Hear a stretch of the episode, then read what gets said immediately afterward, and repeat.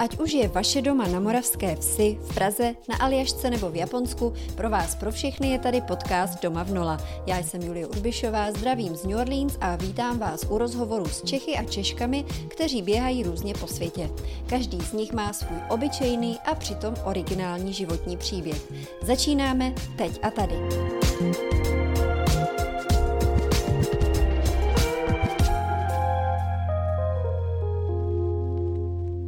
někdo zásluhu na tom, že se američané anebo třeba australané učí české knedlíky a zkoušejí péct vánočku podle receptu svých prababiček, tak je to Kristýna Koutná. Rodačka z Brna, která dlouhou dobu strávila v Kalifornii, dnes je zpět na Jižní Moravě a je autorkou blogu Czech Cookbook a taky stejnojmené kuchařky. Tak Kristýno, vítej v Doma v Nole. Moc děkuju. Tak hned taková mm, otázka, která mě moc zajímá na začátek na jakém nejbizarnějším místě na světě se teď vaří podle tvé kuchařky, protože já vím, že ty eh, prodáváš online, tak máš zprávy od čtenářů, eh, od kuchařů, Určitě, eh, strašně mě to těší, když mě dají lidi vědět, kde vlastně vyrábí moje recepty. A třeba si pamatuju na jednu holku, která je Filipínka a prodává moje mazance, který si vyrábí a prostě si takhle přivydělává, jo, tak to mě jako potěšilo.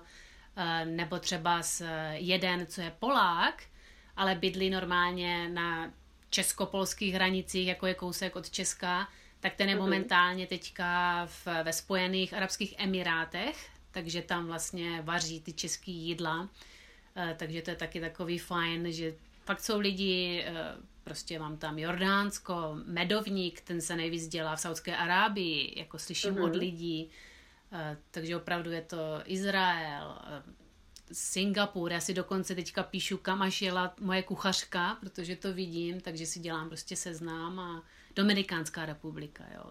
A jsou to většinou Češi nebo jako potomci Čechů, anebo jsou to třeba úplně cizinci, koho uh, nalákala česká kuchyně nějak, anebo třeba byli v Česku, ochutnali, chutnalo jim. Kdo je to? Je to hodně namíchané, ale teda nejvíc, nejvíc mám vlastně ty potomky těch imigrantů, který vlastně hledají, moje babička nebo prababička dělala tady toto jídlo a vlastně buď ten recept s ní vlastně odešel a nikdo ho nemá napsaný, nebo je to napsaný trochu toho, trochu tam toho, eh, takže ty recepty jsou hodně, anebo jsou v češtině, takže ty uh-huh. potomci už vlastně neumí česky, takže hledají mm, prostě ptají se mě na ten recept nebo to jsou cizinci, kteří ochutnali ten hovězí guláš v Praze a chtějí si ho udělat, takže nachází vlastně ty recepty, nebo já jsem vždycky rozdělila na čtyři kategorie, že to jsou třeba první uh-huh. kategorie lidí jako já, která jsem se přestěhovala do Ameriky uh, a prostě hledám, jak ty suroviny tam nahradit, takže to spoustu tady těch Čechů, Češek a i Slováci vlastně takže ty následují, potom to jsou eh, lidi právě ty potomci těch imigrantů, eh, nebo to jsou cizinci, co právě přijdou do té Prahy, anebo třeba z Češka v Americe má za souseda Američana, ten ochutnalý cukrový a chce si to prostě vyrobit sám, takže to jsou taky taková skupina. K tomu všemu se postupně dostaneme, ale já se tě nejdřív ještě chci zeptat na to, jak vůbec tě to napadlo. Ty musíš být asi opravdu milovnice té české a moravské kuchyně, když si ani v Americe se toho nedokázala vzdát, kde Amerika je známá tím, že tady máš všechno, celosvětovou kuchyni, na každém rohu je jiná restaurace. Tak místo toho, aby právě třeba začala vařit světová jídla, tak ty si začala naopak převádět ty české recepty do angličtiny, taky si e, je začala převádět vlastně do jiné míry, do americké a nahrazovat nějak ingredience, protože to taky není úplně jednoduché najít ve světě úplně ty stejné věci, které k tomu potřebujeme. No a vznikl web, který dnes už podle mě je docela fenoménem právě pro Čechy v zahraničí. Jmenuje se tedy Czech Cookbook, Česká kuchařka a jenom na Facebooku už tě sleduje téměř 40 tisíc lidí. Tak jaká to byla cesta dostat se až sem? Byla to dlouhá cesta, eh, protože já jsem začala vlastně v roce 2013, kdy jsem založila YouTube kanál a pamatuju si, že jsem měla 14 eh, odběratelů a já jsem si říkala, eh, buď to vzdám, anebo prostě pro těch 14 lidí, kteří ve mně věří, tak budu dál dělat nové recepty, budu dělat dál nový videa, takže jsem u toho zůstala. A takže to trvalo spoustu let, než jsem se vlastně dostala na těch 40 tisíc.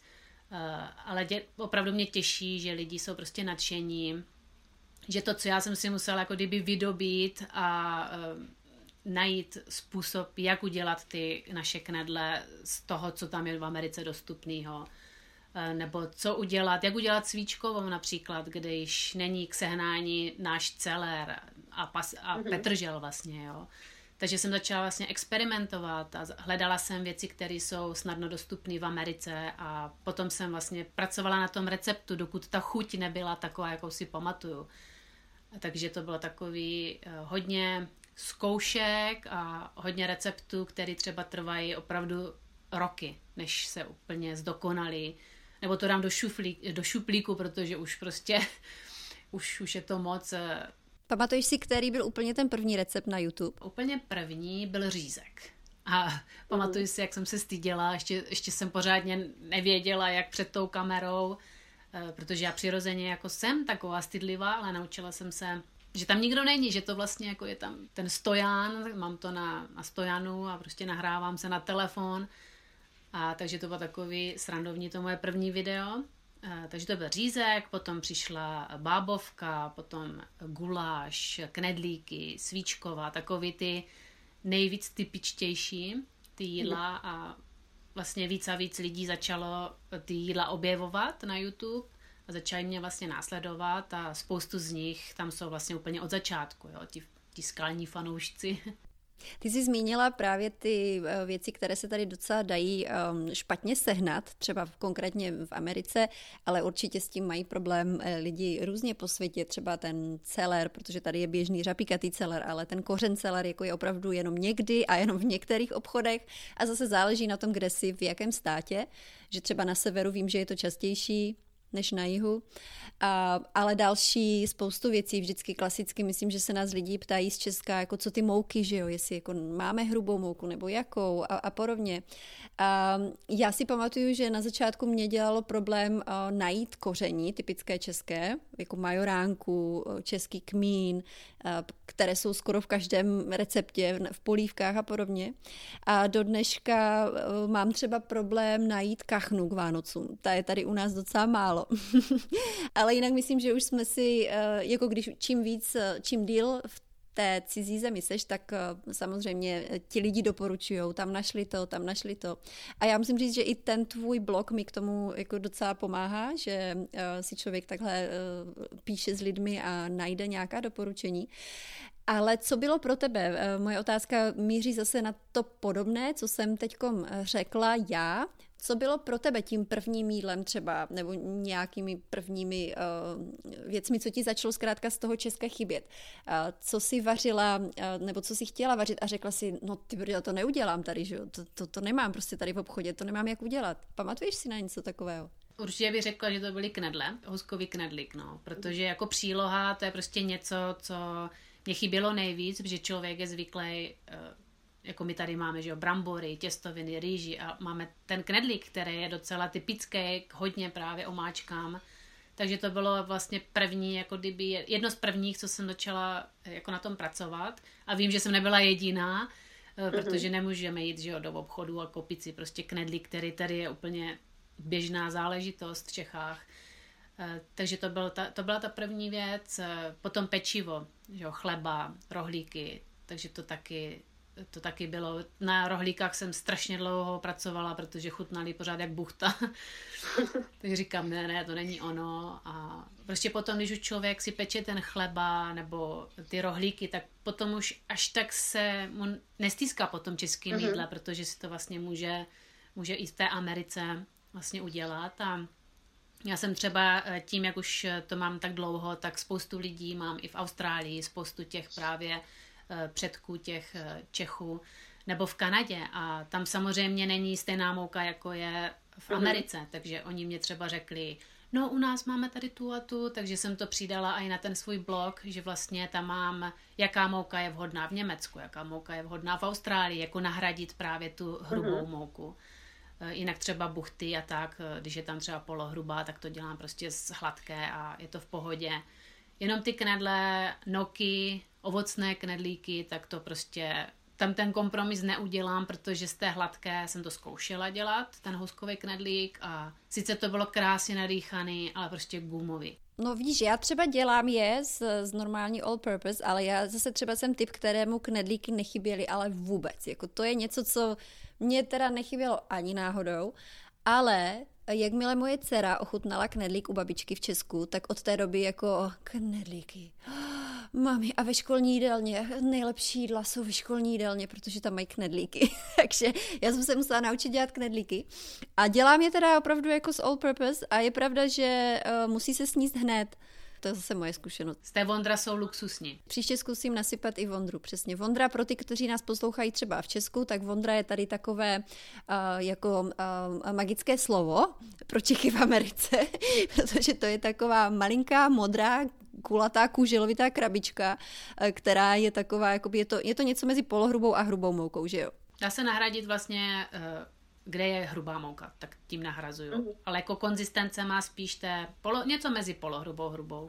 A to mě třeba trvalo asi tak čtyři roky života v Americe, než jsem přišla na to, že něco takového existuje. Ale mě ještě zajímá uh, ohledně té komunity, o které se pořád bavíme, protože tam mě přijde jako fascinující, že zkrátka lidi po celém světě uh, vyhledávají české jídlo, a české tradice a podobně. Jak se cítíš v téhle eh, skupině těch potomků, těch krajanů, těch imigrantů, kteří opustili Československo třeba v 19. století nebo během komunismu?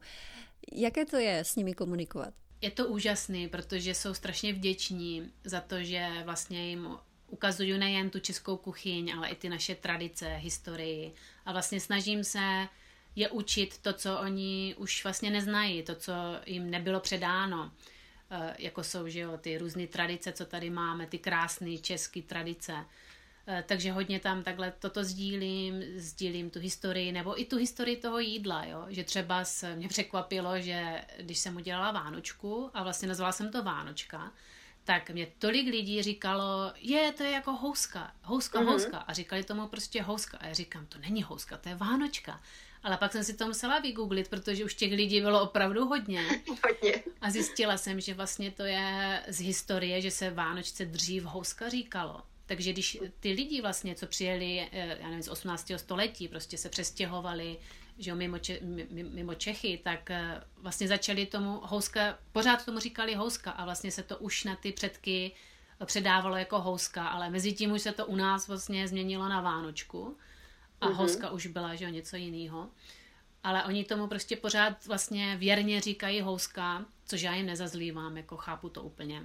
Mně to přijde právě jako úžasné, že se tohle to zase zachovalo pro ně a já ti tady ještě doplním, já jsem takhle v loni přesně eh, na to narazila, buď možná u tebe nebo v jiné facebookové skupině těch krajanů, a několik dní potom, co proběhla tahle diskuze před Vánocemi, tak na, eh, na webu časopise Reflex, časopisu Reflex vyšel právě o tomhle článek a já z něj uh, ocituji kousek.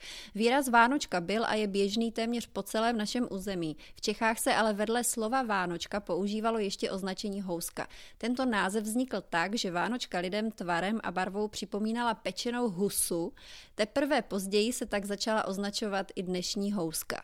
Takže ono to ještě jako má význam, že to opravdu lidem ten tvar a ta, ta barva, že jo, ta hnědé, krásné, zlatavé Vánočky připomínala husu z toho houska a potom z tohohle slova naše pletená houska jako pečivo, což mi přijde jako taky, taky úžasné tohle sledovat, přesně tak. Já se od nich taky jako moc učím a mě ty opravdu příběhy těch lidí hrozně zajímají.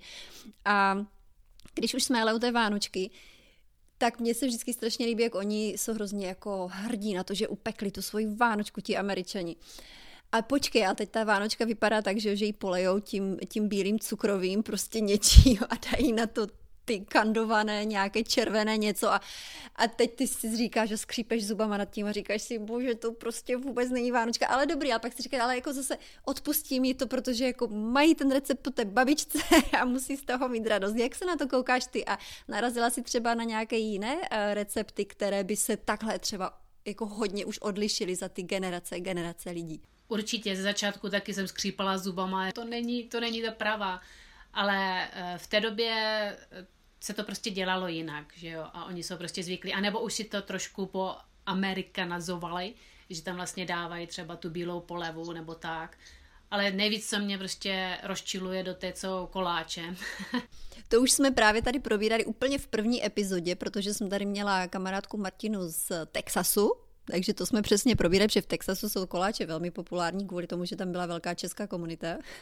Přesně, no. Jako já jsem třeba, eh, jak jsem napsala tu kuchařku, tak jsem do té kuchařky eh, napsala i třeba rozdíly mezi českým tradičním koláčem a mezi tím americkým koláčem, protože oni prostě si myslí, že když je to tady to nafoukaný těsto, že to je prostě ten pravý koláč, ale potom, kdyby přišli že jo, do České republiky, tak vidí, že to, je, že to není tak nafoukaný. Je to prostě jiný, jiná forma těsta. A, takže jsem třeba uh, hodně právě tady i v té kuchařce, i v, na tom vlastně Facebooku nebo na těch sociálních sítích snažím učit vlastně to, co je tradiční a to, co třeba oni mohli pozměnit. Uh, takže se snažím, a i, a i třeba v té mé kuchařce mám uh, český název, ale mám tam i, jak se to vlastně vyslovuje.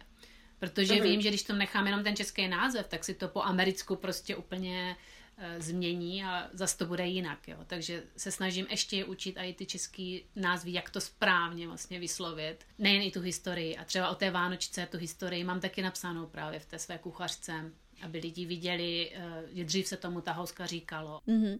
Já už jsem říkala, že mě hrozně zajímají právě vždycky ty příběhy těch krajanů a těch potomků. Docela často se objevuje, a ty jsi to taky zmínila, že třeba lidi sdílejí ty své uh, napsané kuchařky, recepty po babičce, které jsou jako naškrábané tak někde tuškou. A třeba často jsou i, to se mi hrozně na tom líbí, jak jsou třeba na půl česky, na půl anglicky, že, že třeba ona napíše, já nevím, česká buchta, ale pak už tam má jako jíst, už, už to má prostě v, v angličtině ty ingredience a podobně. A, a to mě přijde hrozně jako rostomilé a, a strašně vzácné, že to jsou opravdu takové poklady.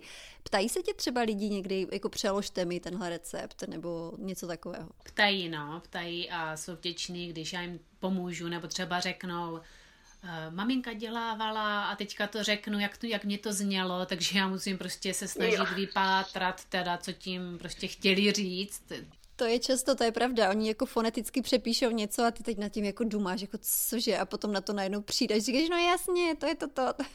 Ale stává se mně, že na to prostě nepřijdu. Že si uh-huh. říkám, a tak to, buď si to ta babička úplně celý vymyslela, nebo udělala prostě specialitu, kterou mě vůbec nic neříká, anebo taky to jsou třeba smíchaný, já nevím. Regiony, ale víš co, některé názvy regionální jsou prostě úplně, uh, úplně jiné, no. Nebo to může být třeba zase i ze Slovenska, třeba na takovém východním Slovensku je něco úplně jiného, než co je u nás. A nebo někoho měli v rodině z Německa a najednou ten uh-huh. recept je úplně, jako když mě to třeba popíšou, tak říkám, co, tak to vůbec ne, o čem mluvím, ale vůbec.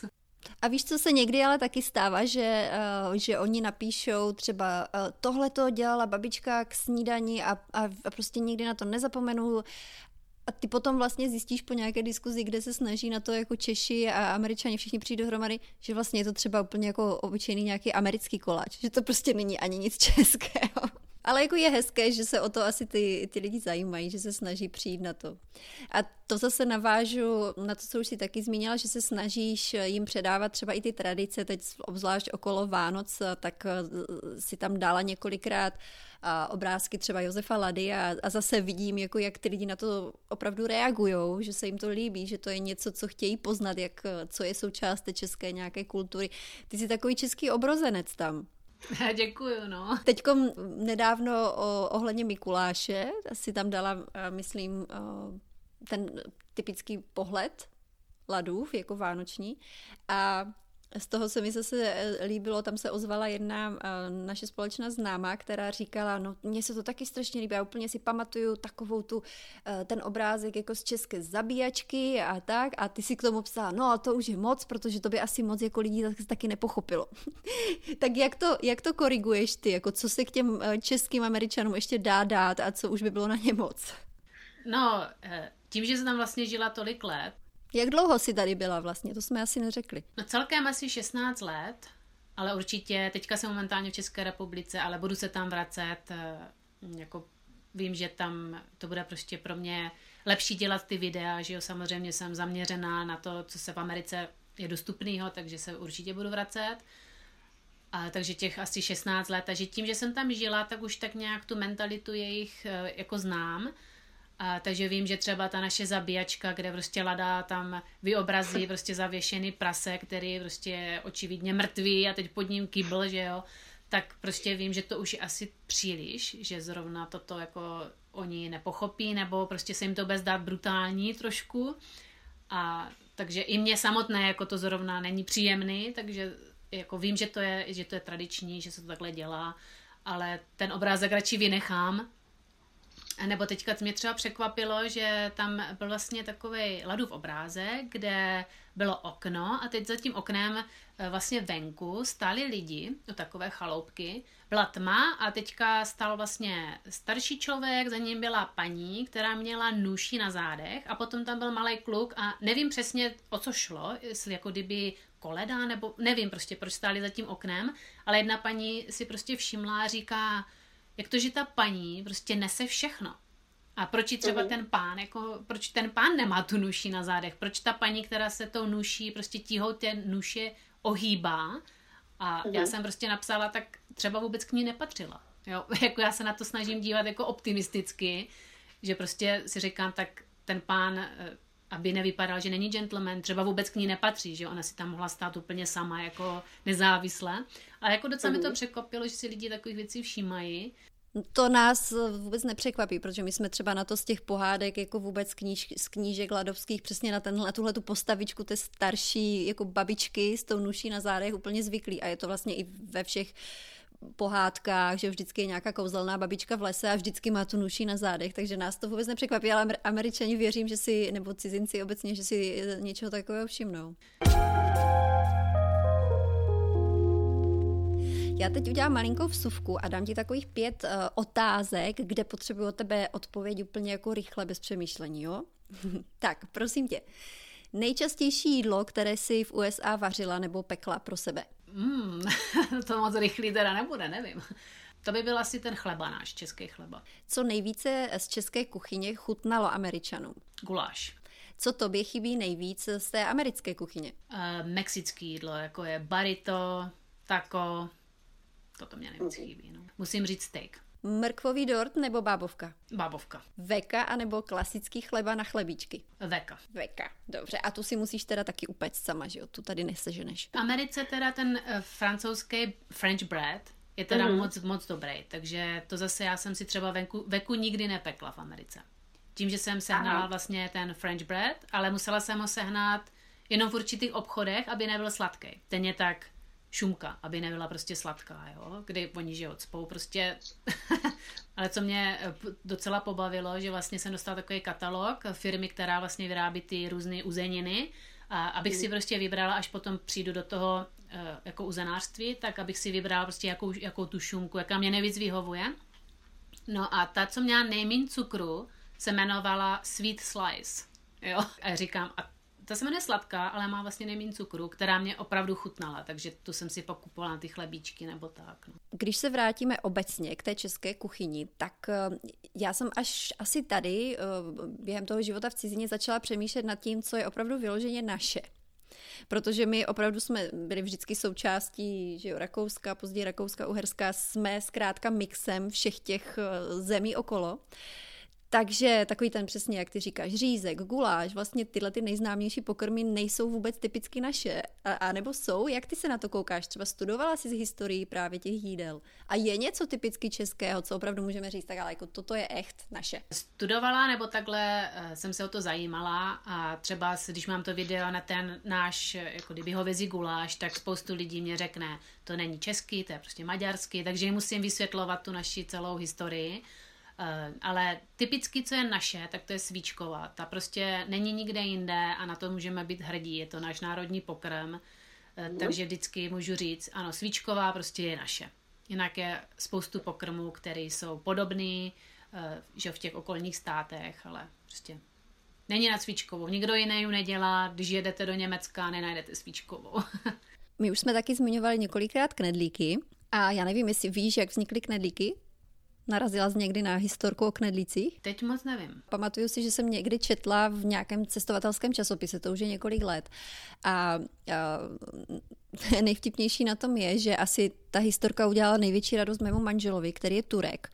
A s ním samozřejmě, já mám manžela Turka, a samozřejmě on jako hrdý Turek si myslí, že všechny takové ty jídla, jako je baklava, že jo, prostě turecké kafe, které samozřejmě je i jako v Řecku, jako řecké kafe, tak jako nic není řecké, všechno je prostě turecké. Jo? Protože oni jsou ta mocná osmanská říše, že jo? Tak ale teď si poslechni, co jsem se tehdy dočetla, že knedlíky vznikly právě prý tak, že kdysi v nějaké válce, prostě osmanské vojsko, jak putovalo, jako nějakým tažením, tak chtěli upéct ten jejich, jako oni mají taky přesně, jejich typický chleba turecký je takový jako bílá veka, a, ale je trošku širší, takže když si vlastně představíš, tak to vypadá jako knedlík, že. A oni neměli nikde při poruce jako žádnou pec, kde by to upekli, tak to hodili do vařící vody, aby nakrmili uh, ty vojáky. No a takhle údajně jako vznikl knedlík. Hm, to je zajímavý. Dává to logiku, že z takových náhod jako vznikají že jo, nové recepty, nové věci docela často. Přesně. Ty jsi teda kromě toho, že jsi vydala tu kuchařku, a tak, kterou teda prodáváš na Amazonu po celém světě, na americkém, australském, ve Velké Británii se to dá sehnat. Takže pokud nás někdo poslouchá takhle, tak víte, že můžete třeba koupit dárek. Je to v angličtině, takže je to univerzální opravdu pro, pro kohokoliv. Tak jsi otevřela i e-shop právě doprovodných nějakých jako produktů, tak co prodáváš všechno a o co mají třeba takhle Češi v cizině nebo prostě krajani potomci největší zájem? Eh, tak třeba se mně stávalo, že lidi říkají, hele, nemáš recept na laskonky? A já říkám, já když ten recept udělám, tak prostě kde lidi seženou tu formu, která je typická prostě na laskonky, která pomůže, že jo, udělat prostě ty stejné tvary. Eh, takže já jsem si říkala, já musím nejdřív jim eh, jako kdyby dát šanci na to, aby si tu formu mohli někde sehnat, aby nemuseli, že jo, jezdit do Čech nebo si to posílat z Čech. Eh, takže třeba to je hodně žádaná ta forma na laskonky. A když je forma, můžu jednoduše prostě udělat recepty, nebo se mě, eh, se mě ptali na takový ty plněné vánoční trubičky. Takže uh-huh. zase prostě, to zase chce tu formu. Takže jsem si říkala, eh, prostě musím, vždycky to byl takový můj sen, prostě to tam dostat, ty naše české výrobky do té Ameriky, takže jsem začala vlastně prodávat eh, formy na včelí úly nebo vosí, vosí hnízda prostě. Eh, potom jsem tam přidala, teďka se chystám na rakvičky, mám tady už prostě nakoupené formičky. Takže háním prostě různé ty české firmy, které vlastně to vyrábějí třeba už já nevím kolik let, jo, jsou to takový ty tradiční nebo formičky, ty naše krásné prostě malý, mini, až tak prostě ne miniaturní, ale prostě takový ty hezký dobrý tvary, formičky, kde je tam třeba ta ryba, kde je tam to prasátko, mm-hmm. kde pro Američany prostě není to takový zvykem, nebo mají tam v Americe třeba obrovský ty formičky, že jsou zvyklí dělat prostě velký ty perníky. Uh, takže to bylo taky, takže ty formičky hodně, hodně lidí právě si žádají. Nebo teď jsem přidala ladový kalendáře. A to mě strašně těší, když prostě slyším od těch lidí, jak jim to udělalo radost, že v dnešní prostě té smutné době, že jo, covidové, tak prostě když vidí ty obrázky toho lady a vím, že je to prostě potěší celý rok, že ty kalendáře prostě jim udělají radost a takže to taky mě těší. Určitě příští rok začnu dřív, protože se to jaksi prostě nestíhá, že jo, posílat tam a zpět a takže tak, potom budu přidávat další, další formičky, další české výrobky. Prostě do budoucna strašně bych chtěla pomoct i těch, těm českým uh, výrobcům, který třeba ne, vyrábí, já nevím, slaměný ozdobí nebo skleněný baňky, které třeba sami oni malujou, mm. nebo různé jsou firmy, které v dnešní době uh, hodně bojují, aby vůbec mohli prostě něco prodat, když jsou, nevím, obchody zavřeny. Takže takovým třeba firmám bych chtěla moc pomoct a umožnit eh, prostě se prosadit, aby, aby mohly se ty jejich krásné výrobky v Americe prodávat. Takže to je takový můj sen. Já myslím, že to je moc dobrý nápad, protože uh, já vím, že já třeba taky chci někdy koupit dárek eh, někomu, takový jako typický český a právě když vyhledáš, já nevím, ček, něco na Amazonu, tak ti vyjedou většinou jako velmi nevkusné věci, prostě vyrobené v Číně, které vlastně s tím typickým českým nemají vůbec nic společného. Občas někdy na něco narazíš v eh, kamenných obchodech tady, na nějaké české, třeba české sklo, že jo, to je vždycky populární, když jako my Češky zahledneme někde nějaké jako skleničky, které mají eh, Made in Czech Republic, tak to kupujeme, i když to vlastně nepotřebujeme, ale prostě se potřebujeme cítit jako trošku dobře, že máme tady jako doma české skleničky. A, tak to je určitě dobrý, dobrý nápad, si myslím, protože ta komunita tedy jako Čechů uh, je tady obrovská. A vždycky jsme rádi, když můžeme předat něco toho našeho dál. Když jsme před Vánoci, tak eh, poslední dotaz mě zajímá, jaké vlastně pečeš ty cukroví nejraději, protože všichni se teď předháníme jako ve zkoušení třeba nových receptů. Já jsem si letos udělala jako takovou novou strategii. Já jsem si řekla, že protože ten letošní rok je úplně jiný, prostě všichni to těžce nesem, spoustu nás lidí v zahraničí se nedostaneme domů, třeba lidi jezdí každý rok eh, na Vánoce domů, teď nejedeme.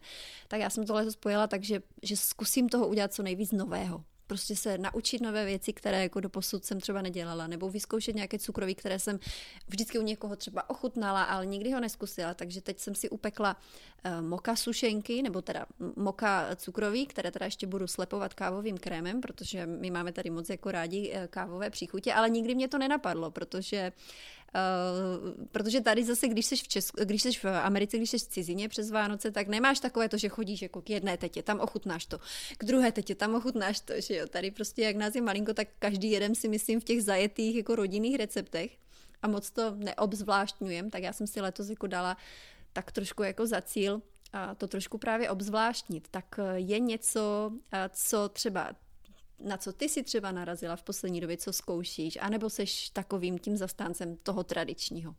No, jelikož lidi pořád chtějí nové recepty, Uh, takže se snažím vždycky uh, vlastně jim tam nějaký nabídnout, tak já to musím nejdřív vyzkoušet a prostě propracovat, ale ono se to nezdá, ono je to strašně složitý, protože vlastně ty gramy jsou tak specificky. Uh-huh. A když je třeba, nevím, babiččí recept, teď jsem třeba zkoušela kokosky, který babička prostě tam má a já když to předělávám, tak vlastně já mám svou vlastní tabulku, kterou jsem si udělala, zvážila všechno, takže já si udělám takovej, eh, jako kdyby základ, jo, že třeba, nevím, je tam recept, kde je kostka másla.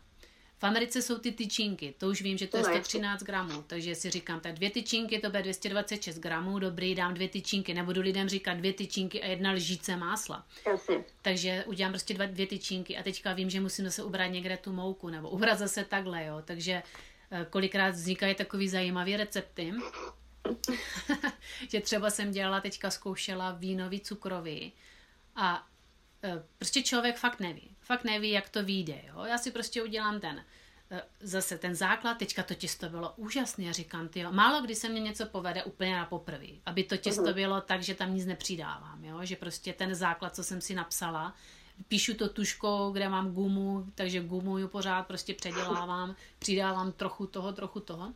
A tady to, to bylo úžasné těsto, tak si říkám, jo, super, luxus.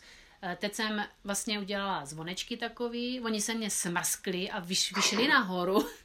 Aha. Ale co jsem normálně stvořila, tak já jsem stvořila něco prostě unikátního. To chutná jak trubička jak prostě listovaná aha, trubička. Mhm. která se plní uh, sněhem. Já říkám, ty toto je, to víno prostě to nějak udělal, že to zlistovalo. Já jsem to vůbec nepřekládala nic, to bylo úplně jednoduché uh-huh. těsto. A mi to normálně zlistoval a já jsem si říkala, tak a já udělám prostě mini trubičky z toho, kdy to vlastně obalím jako kdyby uh, na ty malinké trubičky kovový a naplním to sněhem a budou prostě takový mini trubičky, které budou úplně jednoduché. Takže to mhm. si plánuju ještě zkusit. Pak jsem ještě našla recept na kokos, kokosové rohlíčky. E, vypadají úplně stejně jako naše rohlíčky, zase luxusní prostě těsto, ale oni jsou prostě tvrdý. Ale mě to chutná. Oni jsou prostě křupaví, jsou tvrdý, jako jsou křupaví, nejsou prostě že jo, jak kamen, ale řekla jsem si, no, když to bude vypadat jak ten náš rohlíček a lidi to ochutnají, tak si řeknou, jeda, to jsou nějaké tvrdé rohlíčky tak jsem si říkala, že to prostě namočím ty konce do čokolády a do kokosu, aby viděli, že to ano. jsou prostě kokosové rohlíčky. A další si myslím, že super recept, ale zatím je to teda v testování, protože nevím, za jaký týden oni změknou, jo. A to je zase takové jako pozitivní, že i když se nám třeba někdy něco nepovede, tak se z toho vždycky dá něco vytvořit, že? dá se z toho prostě vždycky vykouzlit jako něco a vznikne z toho třeba zase něco úplně nového. A mně se ještě líbilo, jak píšeš o tom, nebo jak si teď zmínila, eh, že máš recept od babičky. Já mám třeba úplně jako skvělý recept od babičky napsaný její rukou na její koláče, protože já jsem zase třeba, eh, ty jsi z Jižní Moravy, takže u vás koláče jsou zase úplně něco jiného než u nás. Já jsem ze Slezska. A u nás, eh, nebo teda ještě musím to říct ještě víc konkrétně, já jsem z Hlučínska a u nás to si třeba vygoogluji, jestli tě to zajímá. Hlučínské koláče jako je pojem, oni jsou uh, krásné, oni jsou jako velmi nadité, oni právě naopak jako nejsou placky, ale jsou jako mají, mají hodně uh, filling uvnitř, mají hodně nádivky a mají uh, sypání, není jako drobenka, ale děláš to, jako tvoříš to, že u, u, už díbneš kousek z té posypky a takhle to jako na to hezky nahněteš, že to utvoří takový krásný prostě tvar. Vypadá to třeba jako kytička. Prostě vypadají úplně jinak než, než vaše jihomoravské, nebo než eh, chodské, než pražské, to je jedno. A moje babička, jako jak eh, babičky jsou zvyklé, že jo, jako jak pečou od oka, takže můj recept je jako trochu mlíka. já koláče podle babiččina receptu prostě nejsem schopná upéct. Takže já když chci pec koláče, tak jdu na Czech Cookbook, udělám si těsto podle tebe a pak už si je udělám tak, jak vypadají ty naše, protože je to to stejné těsto. Ale jako to chci říct, jako jak je vtipné opravdu jako vařit podle někoho, kdo to má v ruce, že? Ona už ten recept ani nepotřebuje. Ona prostě to dělá celý život úplně stejně. Ona to má, ona to má v hlavě, protože je dělá celý život, že jo? Takže když se jí zeptáš na ten recept, tak ona vlastně ti ho schopná, jako není úplně, není ti schopná ti ho říct, protože to dělá, jak jí to přijde pod ruku. Přesně tak, no a takhle třeba vaří můj taťka, kdy on je specialista na polívky, takže prostě dělá výborné polívky a když se ho třeba zeptám, tak kolik jsi tam, že jo, dal? No tak musíš od oka, musíš přece ochutnávat, odhadovat. Já říkám, to zase já ne. Já když si udělám, dejme tomu, eh, samozřejmě já, já nemůžu, já to těm lidem musím dát úplně přesně, ale já to dám ale... přesně i třeba na sůl, jo, přesně úplně prostě do detailu, i kolik koření, všeho a samozřejmě si to lidi můžou ještě přichutit, třeba v karbanátky, jo tak už vím, že tu směs, když prostě udělám přesně podle toho receptu, tak to nemusím vůbec ochutnávat, nic nemusím ochutnávat a prostě vždycky to bude stejný, stejná prostě chuť a vždycky to vyjde, jo? takže to jsou zase takové ty výhody, že už potom vlastně jedu, já sama jedu podle svých receptů, já si samozřejmě nepamatuju všechny ty míry, jo? takže i sama jako si vytáhnu svou kuchařku a jedu prostě podle těch podle těch svých receptů, co mám naměřený a jako v hlavě, v hlavě to prostě nemám. V hlavě můžu mít postup, ale kolik přesně, jo, mhm. všeho, takže i tak eh, prostě jedu takhle, takhle jedu cukroví svoje. Teďka třeba mě těší, že eh, my jsme měli vlastně od babičky eh, recept na linecký cukroví, ale strašně se to lepilo a všichni prostě s tím bojovali. Tety, mamka, všichni s tím bojovali a říkám, tak tady ten recept já musím prostě vylepšit. To jako nejde, abych takhle lidem dala takový lepivý těsto. Takže já jsem na tom lineckém prostě dělala, dělala jsem na něm dlouho a dokud prostě nelepilo. A teďka mě třeba těší, že moje teta eh, se mě zeptala, hele, tak můžeš mě dát ten svůj recept, jo? Takže jsem mi ho dala, dala jsem mi ho v gramech, protože to mám i v gramech. A ona ho teďka před pár dnama dělala a říkala, to bylo luxusní, to se vůbec nelepilo a krásně se to dělalo. Takže mě třeba těší, že i ty mý tety, nebo druhá děla třeba Vánočku, jo, podle mě, kterou už jsem jako kdyby předělala tu babiččinu nebo tak, jo, mm. že vlastně eh, je to zjednodušený takový, takže jako je to fajn, no pokračuješ v šíření skvělých receptů rodinných a samozřejmě, když je trošku přilepšíš, tak to je jenom dobře. To si myslím, že babička se určitě neurazí. Tak Kristinko, děkuji ti moc. Já si jdu ukrát eh, kováskový chleba, co jsem si včera upekla a udělala jsem si k tomu vajíčkovou pomazánku, takže já si udělám takový jako krásný český oběd tady v New Orleans. A tobě popřeju hezký večer a ať máš moc hezké Vánoce. Děkuji ti moc, ahoj. Děkuji tobě taky. Ahoj.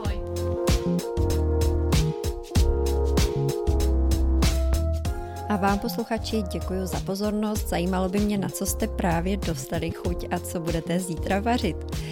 Můžete mi napsat a to na Facebook nebo Instagram Doma v nula a nezapomeňte dnešní podcast jak sdílet, lajkovat a nebo taky si ho předepsat na vašich oblíbených podcastových aplikacích. Odkazy na to najdete e, přesně tam, kde posloucháte. Díky moc a přeju hezkou předvánoční dobu.